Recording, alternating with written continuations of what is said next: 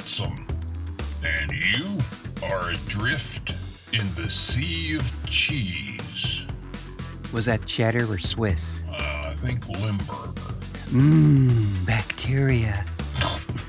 Hello, friends, and welcome in to this edition of Fusebox number 119, frenetically entitled Flotsam.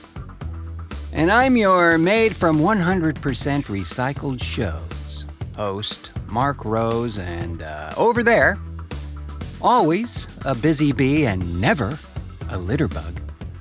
The Prime Minister of the Potentiometer, Milt Kanes, everybody. Thank you kindly. You think we have enough uh, trash references in this open now?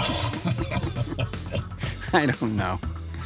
You know, I, I always want to make sure that uh, the listener gets high title value, or HTV as it's known in the industry, for their hard earned dollar. You know what I mean? well, I mean, since this is a free show, I think we're good. Perhaps so. Hey, did uh, did you see the rabbits when you came in today? Rabbits? Yeah, we, we seem to have uh, new inhabitants in the uh, hedge out front there. A couple of uh, rabbits have appeared, grazing on the lawn. Are you sure they're rabbits? Yeah, yeah, yeah. Long ears, brown, hop around, you know. Well, they might be in disguise. what? You think uh, uh, Eco and Milo, the Japanese pocket squirrels, are uh, into cosplay now or something? Wouldn't put it past them. well, if so, it's a very method performance they are uh, creating there. I mean, they hate grass. Why would they? Just saying. You know, keep a mindful eye in their direction, is all. You never know. All righty. All right. Sure. It's not that we don't have uh, due cause for alarm at times with those two, but Well, you know, tho- those two. you know, kinda- uh, be honest with you though, I'm more, uh, I'm, I'm, I'm actually more concerned with that dude who walks his rather uh, mangy-looking cat every morning. I mean, again, this morning, I, what the hell's up with that guy?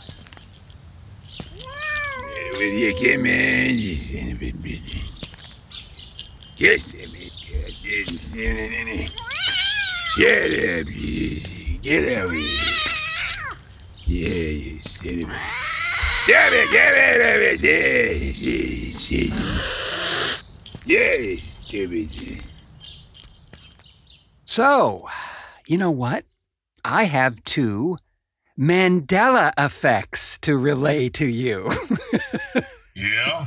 Like what? Like maybe the election never happened and there's a pink aardvark in the White House? Sadly, no, but I, for one, would be overjoyed with that uh, prospect. Uh, however, no. This one is, is an odd one, or two, as the case may be.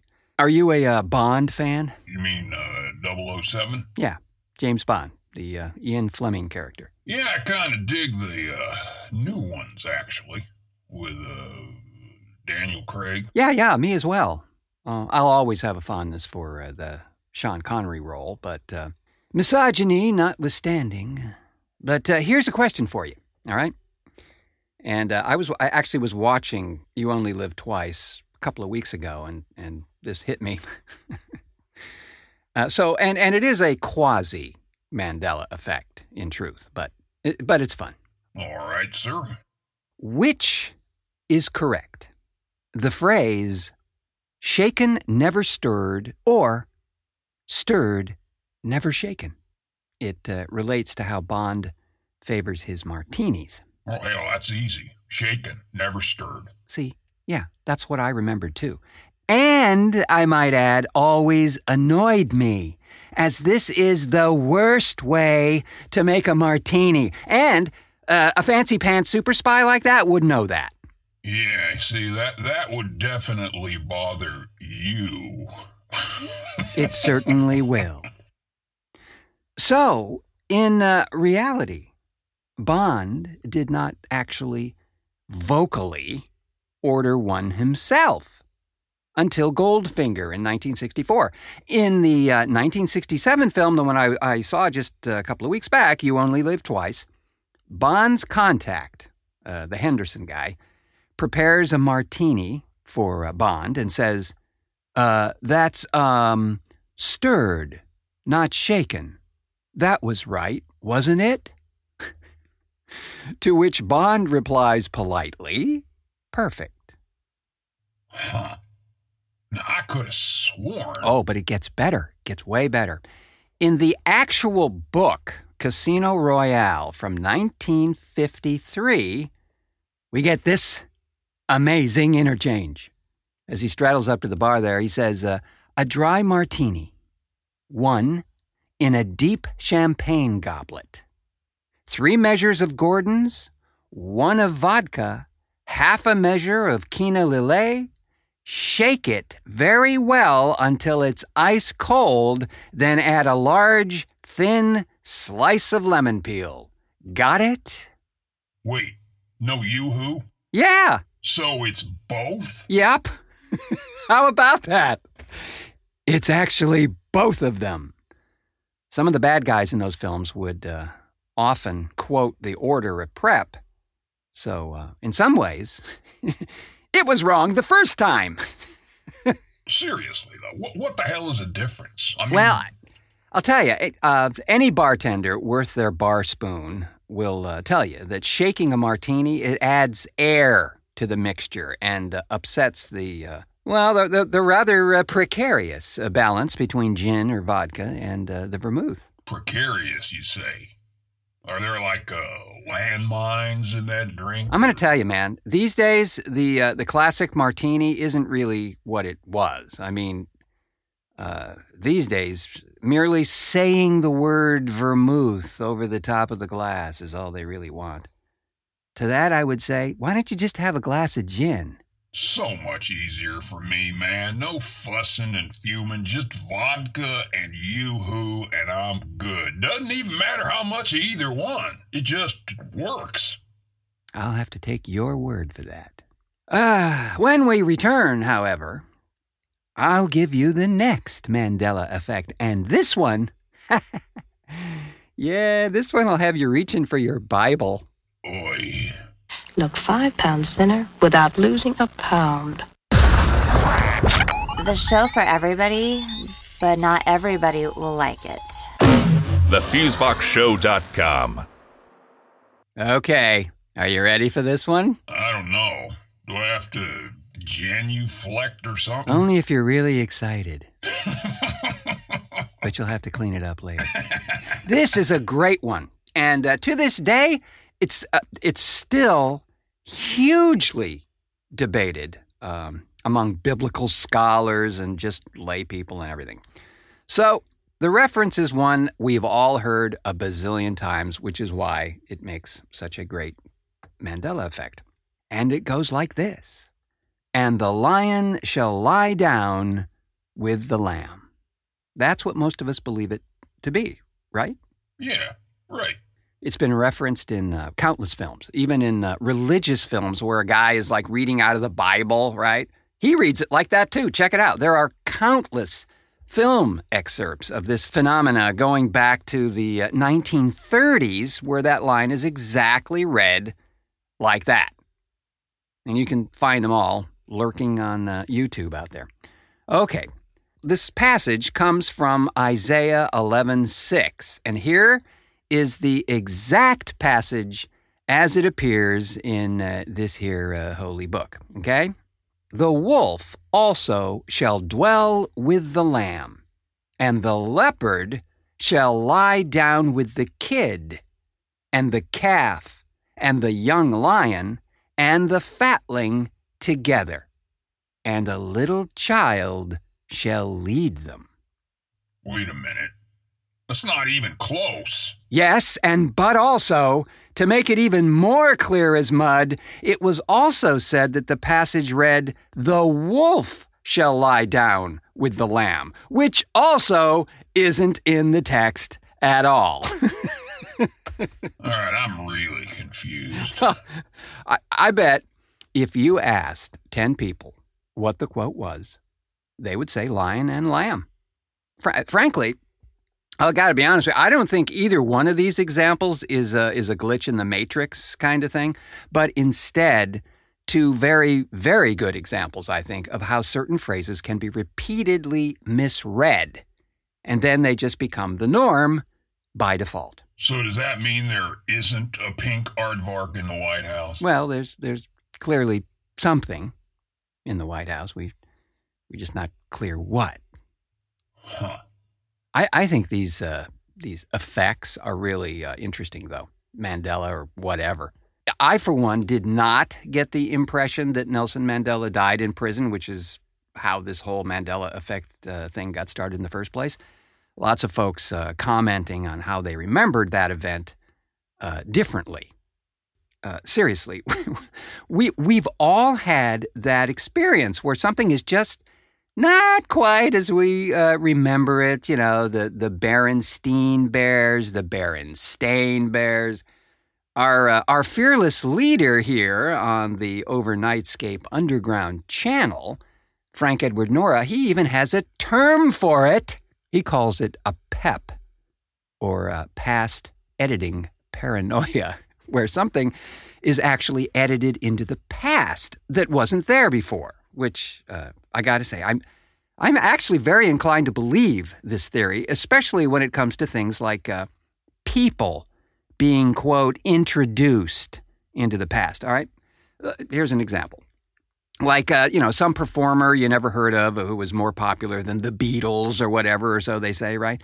I had this situation happen with some musical guy who was the source of, quote, inspiration, end quote, for allegedly countless dozens of musicians.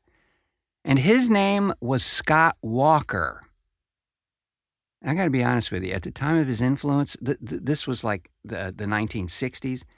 He was supposedly quite influential behind the scenes and as a songwriter, performer, and all that, right? I can't find any mention of this guy in the books I have here dealing with that time period. And I have to tell you, some of these books were published at that time. Not one reference. But I'm sure if you were living in that alternate timeline, which unfortunately I apparently am not now, you know him well. He probably came over for dinner a few times. Just didn't happen to me.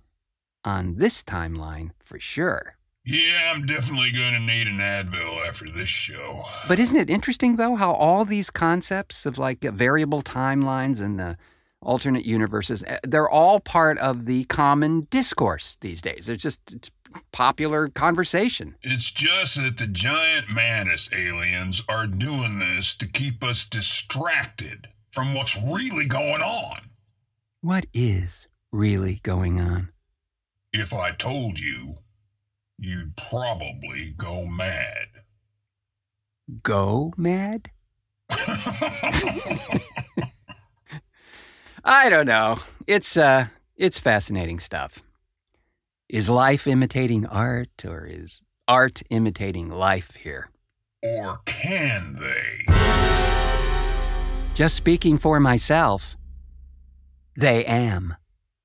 Upon our triumphant return, I have a spotlight on film segment for you, friends. This one dealing with a uh, somewhat new release currently on Amazon Prime that gives the uh, coming of age film a whole new meaning.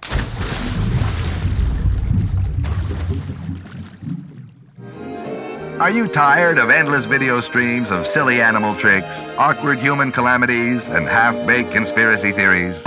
Yeah. No. 74. Meh. On this. Pick. Possibly. Ugh, gosh, Uncle Carl.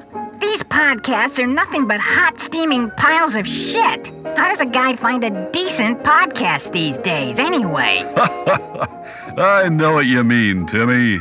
Here, try Fusebox. Apply Fusebox to infected area only. Wow! Thanks, Uncle Carl. Fusebox is the shit. Yes! Relive great Fusebox audio moments of past shows, or current shows, or current shows made previous to past shows, running currently in the past. Feed your ears for hours of not really video, but feels like it, knee slapping, sometime wholesome, but not really audio goodness. Check out the Fusebox Show on YouTube today.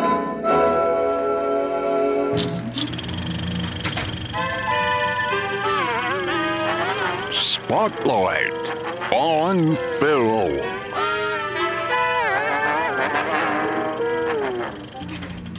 Friends, when we talk films that deal with um, the subject of body horror, we. Uh, now, wait, wait, wait, wait, wait. Before you go, I know what you're thinking that we're going to be talking about the vague philosophical underpinnings of the human centipede, or maybe the fly. But, but no, no, no. Relax, relax.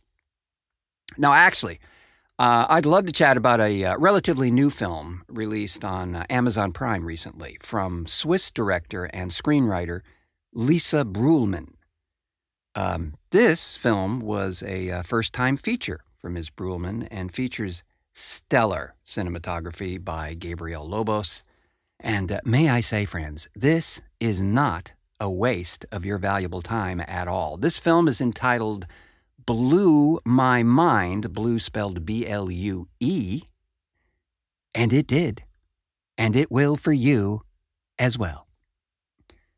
Uh, when we think of films that in, involve uh, body transformation, uh, what is termed, you know, body horror these days, I think uh, most will agree that we probably don't put Switzerland in the top five producers of this kind of thing any more than maybe Sweden or uh, Iran for vampire movies. But uh, in recent years, filmmakers like uh, Ana Lily Amirpour, who made the wonderfully haunting A Girl Walks Home Alone at Night, which I covered in a, a, past spotlight a couple of years back, and uh, Natasha Kermani's Imitation Girl, which is another incredibly fine work that plays with the edges of, of reality. These and other filmmakers like Tomas Alfredson, who made the very cool let the Right One In, also from Sweden, have been uh, turning out consistently thought provoking films that really stay with you, that uh, invite your closer examination into what the films mean, just beyond the surface of the story.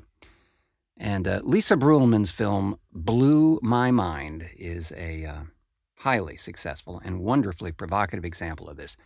Uh, the synopsis, without giving away uh, too much, if I can here 15 year old Mia Weber moves to Zurich with her parents as her father is uh, starting a new job there. And so she has to settle into uh, a new uh, class in school in the middle of the school year, which is, uh, for some of us, if we can recall back in those days, was always awkward, right? Horrible. So uh, she gets to know a group of girls who are uh, considered, uh, yeah, a little fringy, a little problematic, perhaps. Uh, this group is led by Gianna, and they experiment with sex, drugs, committing shoplifting, and even a little forgery on the side. At the same time, Mia begins to feel sort of more and more distant from her parents, and not just because of her activities. Just before her uh, 16th birthday, Mia tries to find out the truth about herself. She realizes that there are no pictures of her mother when she was pregnant with her. Her mother says that the pictures have to be somewhere, you know, packed away in the moving boxes. But uh, Mia's question as to why she does not even remotely resemble her parents? Well, that one goes unanswered. Suddenly, her lower body starts to exhibit some rather peculiar and, one would even say, alarming changes, starting with her toes beginning to grow together. Her legs soon develop dark spots and then become flaky and peel. Mia, all the while, is attempting to hide these changes from her friends, but it's getting uh, more and more difficult to conceal this stuff. And then, friends, I gotta say, some really strange stuff happens, but you'll have to take the plunge yourself to see what uh, unravels here. Believe me, it's worth it. The, the coming of age film is uh, certainly not a new genre, but how you tell the story can uh, send it off into an entirely new direction, as is evident with uh, Blew My Mind. What I really love about this film is uh, the way all these uh, rather extraordinary events are finessed into a sensual and uh, truly elegant narrative. Uh, it, w- it would be extremely easy to overplay the uh, effects in a film like this, go way over the top with the transformation aspect, but this film deals with it in a uh, believable and uh, clearly thought out way. It's all about Mia's experience, but from the inside that makes uh, this such a uh, wondrous experience, I think. And uh, since 2008, director and screenwriter uh, Lisa Bruhlmann has worked part time as a drama teacher at the university in Zurich, as well as working as an actor. In uh, 2016, she shot her first feature film. This one blew my mind. And it was uh, first shown at the Zurich Film Festival in 2017. She won first prize in the category called Focus on Switzerland, Germany, and Austria. She also won the Swiss Film Journalist Critics Award for Best First Time Film. The uh, film then went on to be nominated in seven categories for the Swiss Film Society Awards, and she was awarded Best Film, Best Screenplay, and uh, Best Actress going to Luna Wedler for her performance as Mia. Uh, is uh, currently working on directing a couple of episodes for the BBC TV series Killing Eve, which I understand uh, did very well at the UK's uh, Awards, cleaning up uh, in several categories there, I guess. So I, for one, think we're we're uh, very fortunate these days to have women's voices in uh, filmmaking taking front and center more than ever before. And since uh, the delivery system for films in general has changed, it's opened up not only more exposure potential for any filmmaker, but also, for the most part, let the filmmaker do her or his own thing with minimal involvement from the streaming service in that process. The big studios have um, held sway over this process for quite a while and seem to be more concerned these days with the next uh, star ploitation vehicle or uh, blockbuster than actually telling a good story. Just saying. Although, uh, I have to say, in spirit of true disclosure, I am so there for the giant lizard thing. You know what I mean? Thank you. Coming May 31st. Just saying. So I'm looking forward for the uh, future projects from uh, Lisa Bruhlmann because uh, it's bound to be an interesting and uh, enthralling ride, whichever genre she chooses to explore. A very interesting voice indeed. And uh, check it out on uh, Amazon Prime. And with that, friends, it's time to take our audio detritus and uh, sweep it under the refrigerator. But not before thanking our 100% free of flotsam contributors to this edition of Fusebox Rob Askew, Aimee Binford, Eric Newsome, and Jeff Pollard. Thanks, as always, to the timeline aligned wizardry of Milt Kanes over there for technical assistance. Pleasure as always, amigo. Oh, by the way, the rabbits are not what they seem. Thank you, Mr. Kanes. I'll bear that in mind. Thanks, of course, to you, friends, for pushing play on this one. And uh, if you have not as yet done so, please feel free to subscribe and like and all that wondrous stuff we do these days, whether it's on uh, Apple Podcasts, Stitcher, or the very unsug themselves. Please feel free to uh, share with uh, wild abandon because, as we all know, when the giant mantis aliens do arrive, it's all going to be about numbers us or them.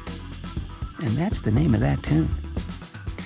I have been your tilting at the windmills of my mind host, Marc Rose, saying uh, until our next cartoon.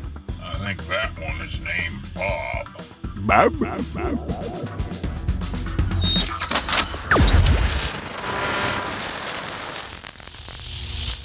Fuse Box.